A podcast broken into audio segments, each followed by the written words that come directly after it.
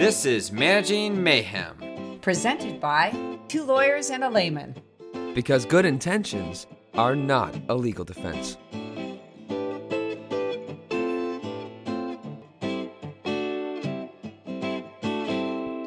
Hi, and welcome to Managing Mayhem. I'm Jeff, joined by Patty and Jack. How are we doing today? Great. How's it going over there? What's happening? Keeping out of trouble. Yeah, we got through Drug Free Monday, which was really tough. Uh, so good for you. We're here now. um, we just want to say thanks so much for everyone who's been tuning in and sharing. Uh, we're so glad that it's been a helpful resource for you guys because honestly, for us, it's just fun. And also, I want to make sure to remind you to pass it along to managers, supervisors, team leads, coworkers. And your least favorite employee, please. No. But maybe. But honestly, though, like they do Uh. need to hear this shit. So what? do- So what do we have going on today? Okay, so I have a que- I have a question in a situation. So I have a friend, and she is a she's a bank teller, uh, and all employees are asked to come to this training. They said you can bring a date. It says law enforcement is coming in to put a bank robbery and prevention response training. Hmm. It's they call it a lunch and learn. Is Wait that a a, common Yeah. thing? a date? You can bring a date?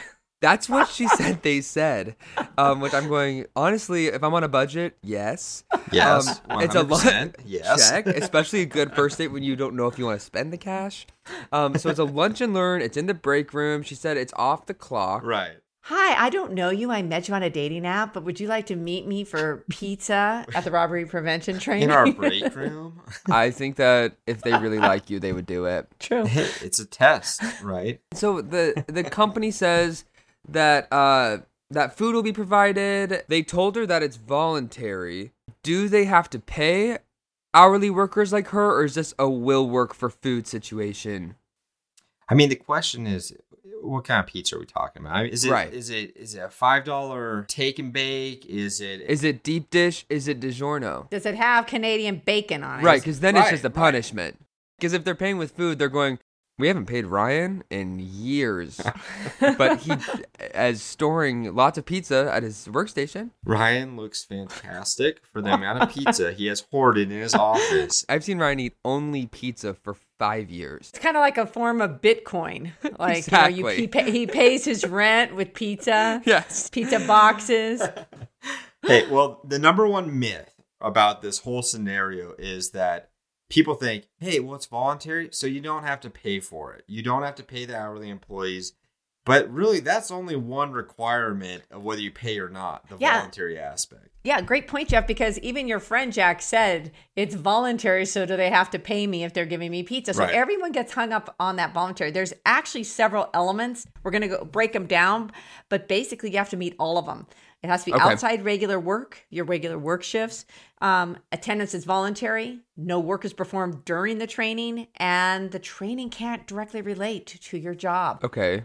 Well, wait. Can we break it down because I I thought this was a date setup. So what are? can you break down all four of those? Was it a voluntary date setup? um, I thought it. I thought it was. All right, so let's break it down real quick. Okay. So the first factor, the first requirement is attendance is outside of regular working hours. So looking at your friend's scenario, it's a lunch break. It's a lunch and learn.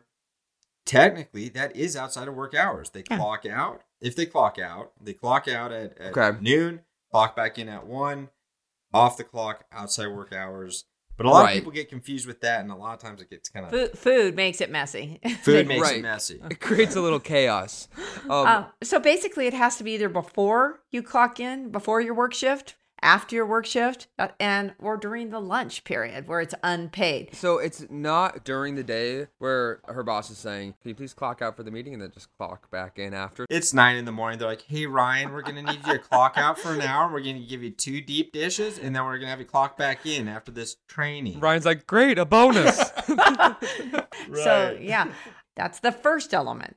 Okay. The second one is that the employee does not perform any work during the training. Any, I love any productive work, but basically, if we're at this armed robbery, I can do work that is not productive for an entire day. I think a lot of employees do work that is not productive I was for forty say. hours a week. exactly. when they made this law in 1929, I think they just were assuming things that aren't applicable today. Yeah, exactly.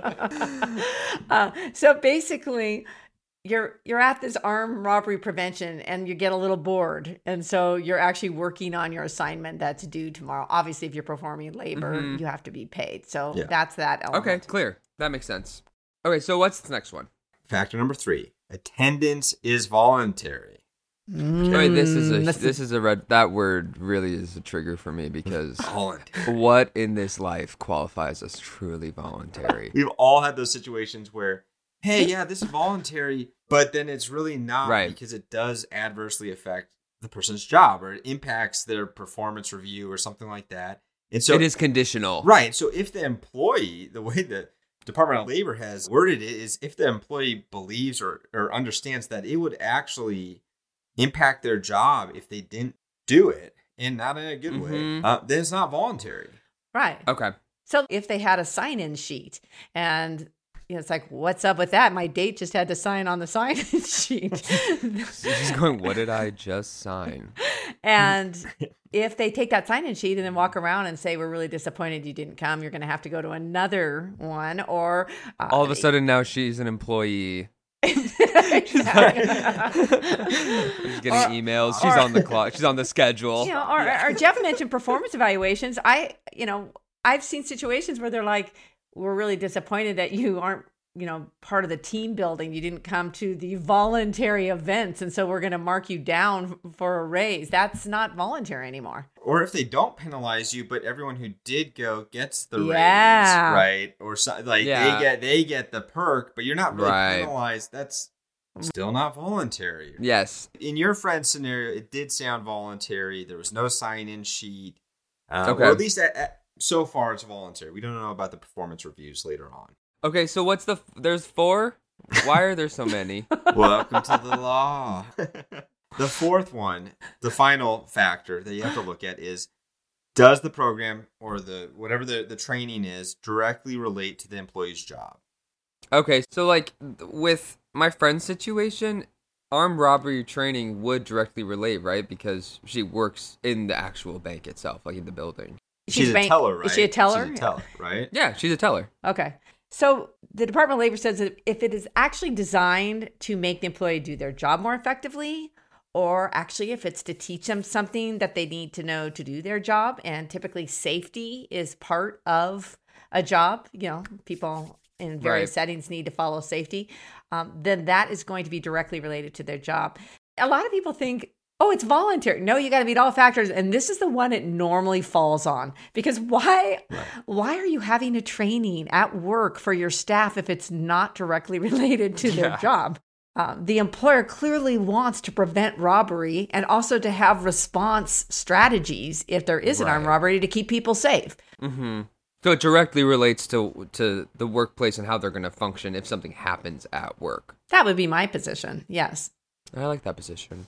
I will say this though. This is the other thing you do have to consider, and this is where it gets a little gray. Is you do have to assess the positions. For example, your friend, she's a teller. Obviously, bank robbery prevention and response training is going to directly affect her. Now, if the IT guy who works remotely is just Mhm. showing up to hang out with Ryan and eat some free pizza, does that affect his job and does that make him more effective? It doesn't relate to him. No, it doesn't. Yeah, it doesn't. I agree, I agree with Jeff. If they're working remotely, then they don't have a risk of being a victim of a bank robbery. So, to, So it's not relevant to their day to day work. Exactly. So you don't have to pay Todd from IT, but you got to pay Ryan and you got to pay your friend who are tellers. except if you work remotely, but you come in once a week on a hybrid schedule or for meetings, Then you might- would need that information. Exactly. So you are going to have to look at it by position.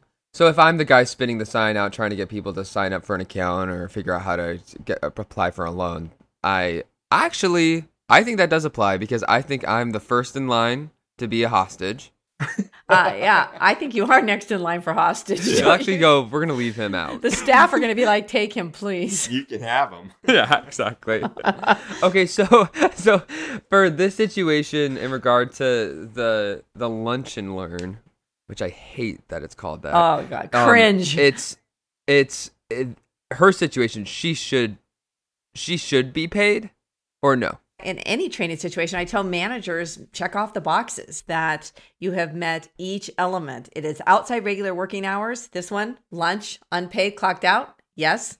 right? Attendance is voluntary. Make sure it's truly voluntary. The sign-in page, it's not a, it's not coming up on performance reviews, anything like that. So this sounds voluntary, so check. And you tell them don't bring any work in with you. If you're coming to this voluntary thing, we don't want you performing any work. Check. Then the last one, is it directly related to the job? And in this one, Eh.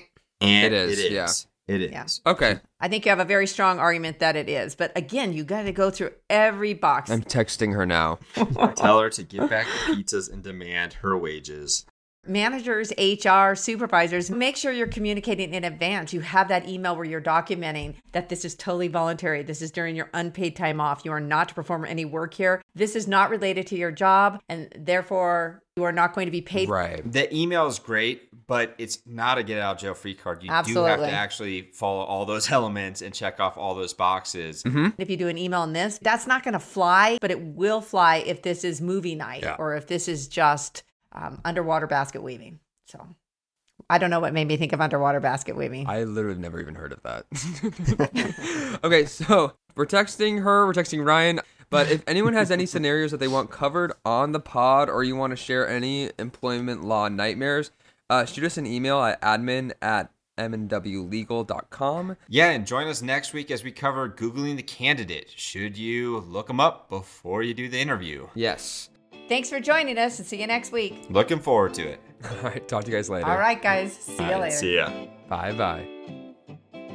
Managing Mayhem is presented by Management Northwest and Management Southwest and cannot be copied or rebroadcast without prior written consent. By listening to this podcast, you understand that we, or at least two of us, are lawyers, but we are not your lawyers. Therefore, nothing we say on the podcast should be taken as legal advice or considered to create an attorney client relationship. It is solely meant for your educational and informational purposes. The podcast should not be used as a substitute for legal advice from an attorney licensed in your state. Please be aware that listening to lawyers can cause side effects such as migraine, self doubt, and also may cure insomnia. But you know what? Trust your judgment where you're not your mom.